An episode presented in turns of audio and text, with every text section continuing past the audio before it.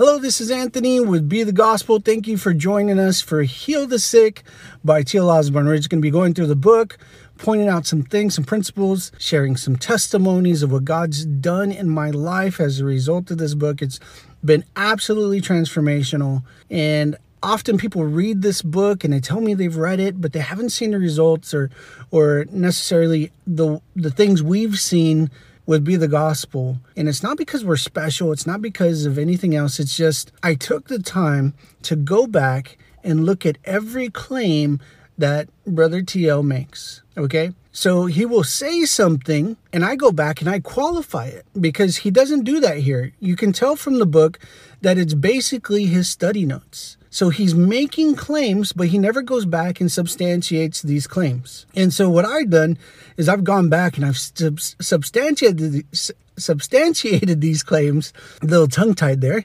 And and in it, that's basically how I created my manual. So I went back and I, I went piece by piece, scripture by scripture, showing exactly what scripture says and placing my confidence not in what brother TL is saying, but my confidence in God's word and what he says. See, it's complete difference. So what's really interesting is what he exposes and what he lays out is is answering even to this day many questions that the church has. Many, many questions, right? And so let's go ahead and start in chapter 1. It says, How many will God heal? Well, in Exodus 23, 25, and 26, it says, I will take sickness away from you. So that's a promise that God has made. And it says, The number of your days will fulfill, I will fulfill. So God is saying He's going to fulfill all the days of your life, and it's not going to be cut off by sickness. Now, that's something to rejoice about because we can see in the church, in the history of the church, that many things are going on in the church that are letting our brothers and sisters die of sickness because of bad theology because they believe that it's God's will. And there's many things, many faults there that we're going to be exposing as we go through this book, okay? So let's look at the next verse, Exodus 15, 26. And we're just looking at the very last segment of, of verse 26. It says, I am the Lord who heals.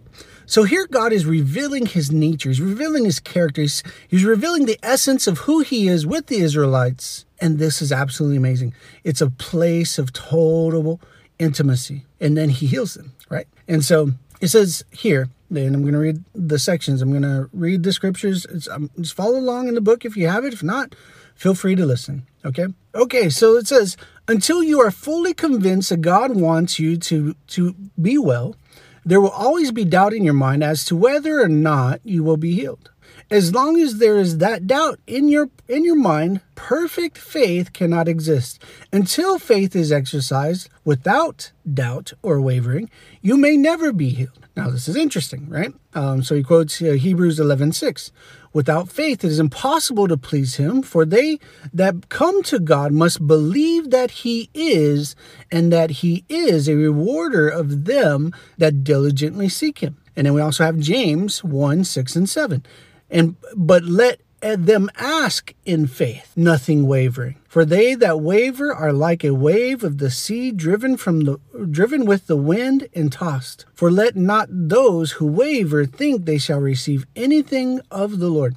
So here basically what he's establishing is that if you have doubt when you pray for yourself or for someone else that they will not be healed that it, it will it won't happen and it may never happen. And so a lot of the churches that we find today in, in, in the body of christ should i say as a whole many people have that question. Is it the will of god to heal every person? Is it is it god's will to to heal every situation? And so this is basically what the book is talking about.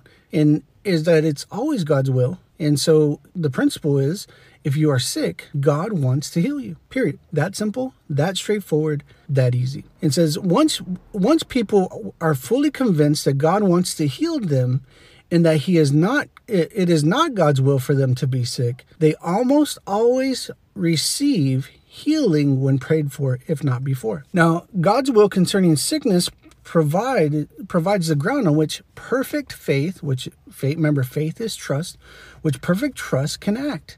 Because you have the promise of God, and as you have the promise of God, you can believe it, right? because he's not a liar. He's completely honest. And if he's saying something, you can grab hold of that promise, trust in it, and it comes to fulfillment. It's that simple. So, next section, surprise, surprise, says God is honest. To one puzzled about trust, it says faith here, trust, who said to me, I can't seem to get faith to be healed. And I asked, Have you confidence that God will keep his promise to you? Because it's basically what it's boiling down to, right? Oh, yes, she confirmed. That is faith. That is trust. And I assured her, then added, Isn't it simple? And she was healed. So Numbers 23 19, God is not a man that he should lie, neither the Son of Man that he should repent, as he said, and shall has he said, and shall he not do it? So it's saying the God's not going to mislead you. He's not going to lie. He's not going to dangle a carrot in front of your face, trying to just get you to the next step, you know, and never giving you what he promised. No, if he promises something, he fulfills it.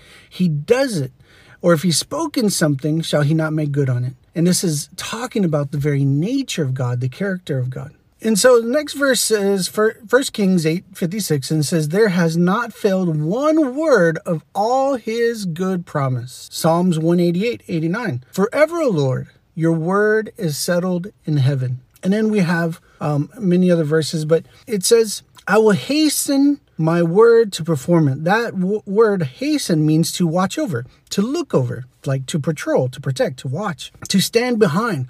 In all his his unlimited power, God is standing behind his word to accomplish it. Believe that. So if we just take that logic, if we we take the time to digest what this section just said, it makes a huge difference because we begin to see that God is on your side. He's made a promise to you. He's spoken something that he's so confident in that he had it written down for your benefit so that you can read his word, grab hold of it, and believe it, trust in it, trust in him, and it comes to pass. Okay?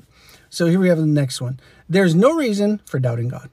Absolutely zero reason. He's perfect. He cannot lie. It says it's impossible for him to lie, right? So there's absolutely no reason to doubt God, not one. And so we also have a quote here by F.F. F. Bosworth, and, and F. Bosworth said, Don't doubt God. If you must doubt something, doubt your doubts, because they are unreliable, but never doubt God nor his word. And we move on to D.L. Moody. He says, Is there any reason why you should not have trust in God? Has God ever broken one of his promises?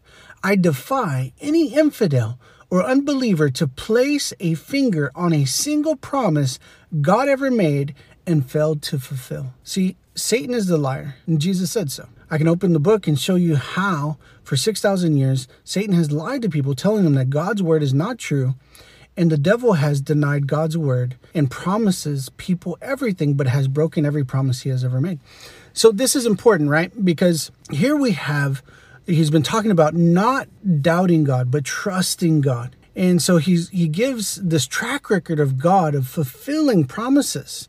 And we could even go to Deuteronomy 28 that God fulfills his promise even to a thousand generations. This is the blessing of God, the goodness of God. This is who he is, right? And here it begins to talk about the very nature of Satan, of the devil, right? That he's made many promises and he's broken them all. And so he's like, you can't trust the devil. You can't trust what he's telling you because he doesn't even believe what he's telling you. He's telling you to get you to doubt what God has already said, what God has already promised, what God is saying about himself. Because as soon as you realize that what God is saying about himself is true, then it changes everything and it's simple. It's so simple. That's basically all God's asking for is for us to absolutely trust Him. And we can trust His word only because we can trust Him, because we can trust His nature, we can trust His character. If we couldn't trust either one of those things, it doesn't matter what He promised. We wouldn't be able to trust Him because his character and nature would go against what he spoke. And that's what we find in the devil. That his nature and his character go completely against what he shares, what he promises. And that's why he can't fulfill any promise. We're in the next section 3 million healed. God announced himself to be healer of his people with these words I am the Lord who heals you. He spoke these words to about 3,000 people. Everyone, um, every one of them believed God's words were true. The result, everyone who, every one of them who needed healing was made perfectly whole. We are told God brought them forth. There was not a feasible person among their tribe. Psalms 105, 37. Can you imagine?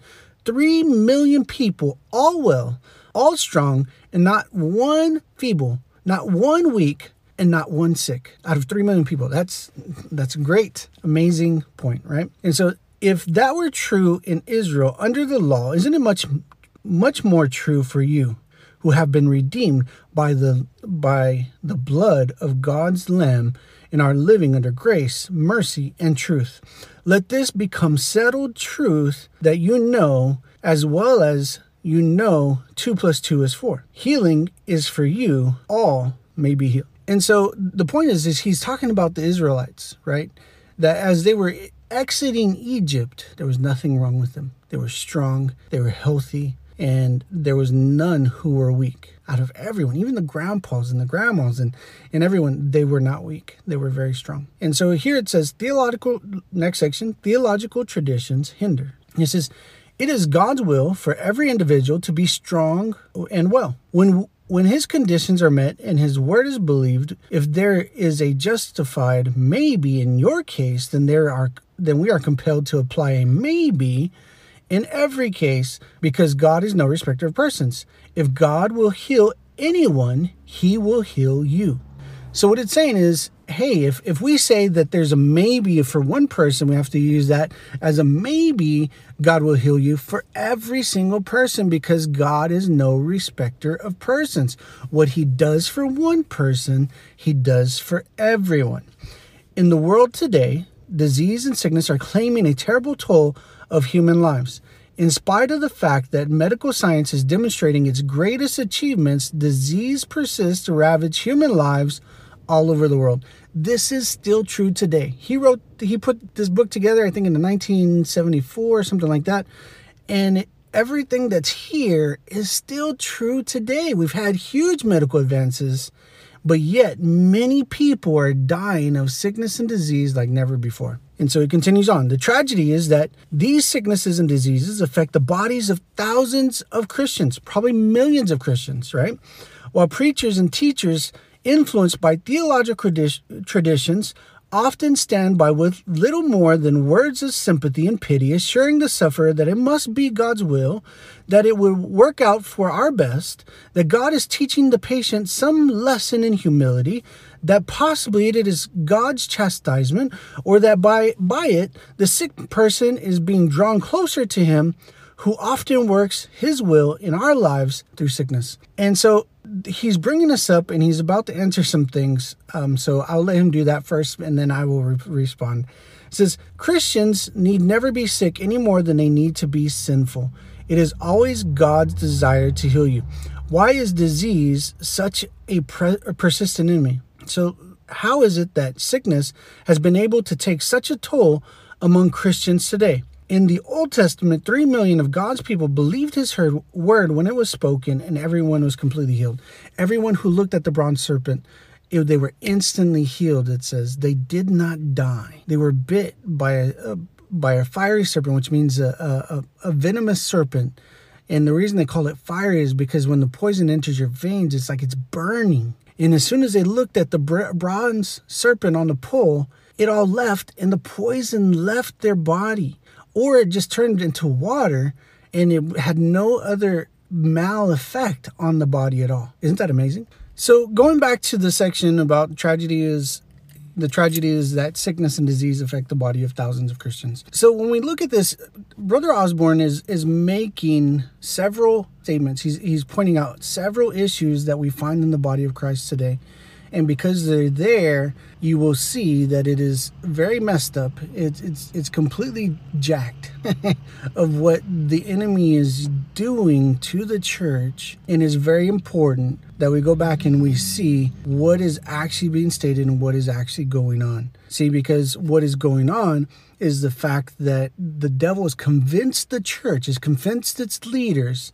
that hey this is the will of god right? Because if you think that it's God and not the devil, not your enemy, that you think it's a loving God who's doing this to you, then you don't fight it off. You don't resist it. Why? Because you think that it's God talking to you. He's communicating to you. He's drawing you closer to him. He's he's making you better. He's teaching you a lesson. He's testing you through this. All of these are blatant lies that go against the Word of God. And this is why it's important that we listen, we do our own study, we go through the Word of God so we know exactly what He says compared to what we've taught. And it's so important, it's so key that we go back to Scripture and we verify everything, everything that's said, everything that is being communicated. So let's let's look at the last last section of this chapter, and we'll go ahead and finish for this this this time. It says three million believed. The only reason the, those 3 million Israelites became well and strong was that they believed what God said I'm the Lord who heals you. That was said to them and they believed it. The only reason disease takes such a toll among Christians today is that many do not believe what God has spoken. They do not they, they know that God said, I am the Lord who heals you. Somehow they have failed to believe that he meant what he said which is basically that Satan's what Satan said to Adam and Eve, God did not mean what he said, influenced by traditions, and people have changed God's I am to I was. If under the old covenant 3 million of God's people could be well at one time, then how much more may God's people be well today who are living under the new covenant of mercy, grace, truth, established on better promises with a better priesthood than a with um, through a much more excellent ministry. See, and this is what's so interesting. It's it's something that he's pointing out is is the enemy comes in and he accuses the very nature of God. He accuses the very character of God. God is not completely good. He's using sickness to teach you something. Really? Really? Find me one scripture that says that God uses sickness to teach you something. Because if you can find that one scripture, then you're saying that the Holy Spirit is sickness. Because it says the Holy Spirit teaches you all things, right? So if you're saying that sickness is of God and sickness is teaching you something, you are equating sickness to the Holy Spirit. And that is blasphemy. So that's something just to think about, just to end today, okay? and so when you go through it, you look at what scripture actually says, what God is saying about himself, instead of oh, this is what I heard. This is what has been taught to me. You know, they use scriptures, right. But a lot of the times, if you listen intently, you will see they give you a lot of opinion opinion cannot be substantiated, okay? But when you go back and you see exactly what scripture says, that's what's important. That's what's key. That's what you have to pay attention to. So I hope you enjoyed the first chapter. There's much more to come. There's a lot of insights in everything in this. I know I didn't share uh, any testimonies this time, but it's so good. It's so deep in many levels, in many ways, that we just need to take time, digest, think it through, pray about it, go back to scripture, study it for yourself, look at these things. So, this first chapter is kind of like an introductory, so you can see basically how we're going to be approaching this and how we're going to go chapter by chapter. And so, as we go chapter by chapter, you're going to see that is absolutely amazing how simple God's made it in the new covenant to see people healed 100% of the time because it's not you. It's not something you have to do. It's something he's already done. And he just wants to flow through you to see it happen. That's why it's so beautiful.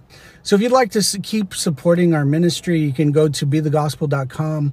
Uh, just click on the give tab and it'll take you to a place. Um, everything goes towards, you know, um, taking care of ministry, taking care of uh, the staff and our team and so that we can focus on what's important. Right now, I'm working on several major manuals. I'm already over 100 pages and just updating the new manual um, of God is Healer. And with it, I haven't even even added in or touched the sacred cows or anything like that. I'm, I'm giving a lot of personal insights and examples and testimonies and, and everything um, in the first 120 pages.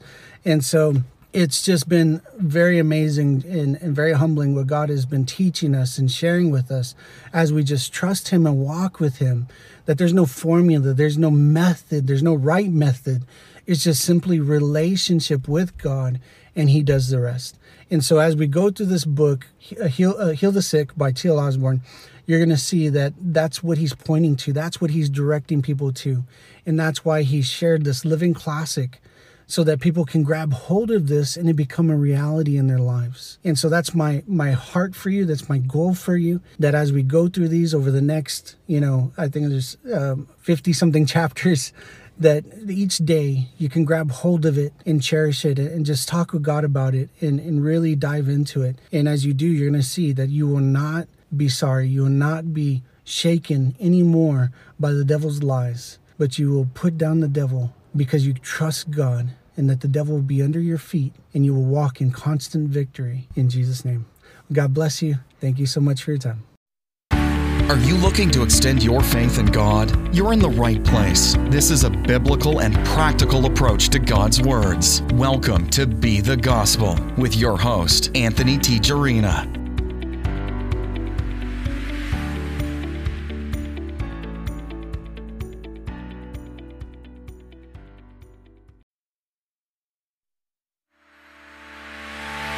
Thanks so much for listening to this episode of Be the Gospel with your host, Anthony T. Jarina. For more great content and to stay up to date, visit BeTheGospel.com and on Facebook at Be the Gospel Today. If you enjoyed today's episode, please leave a review and subscribe, and we'll catch you next time on Be the Gospel.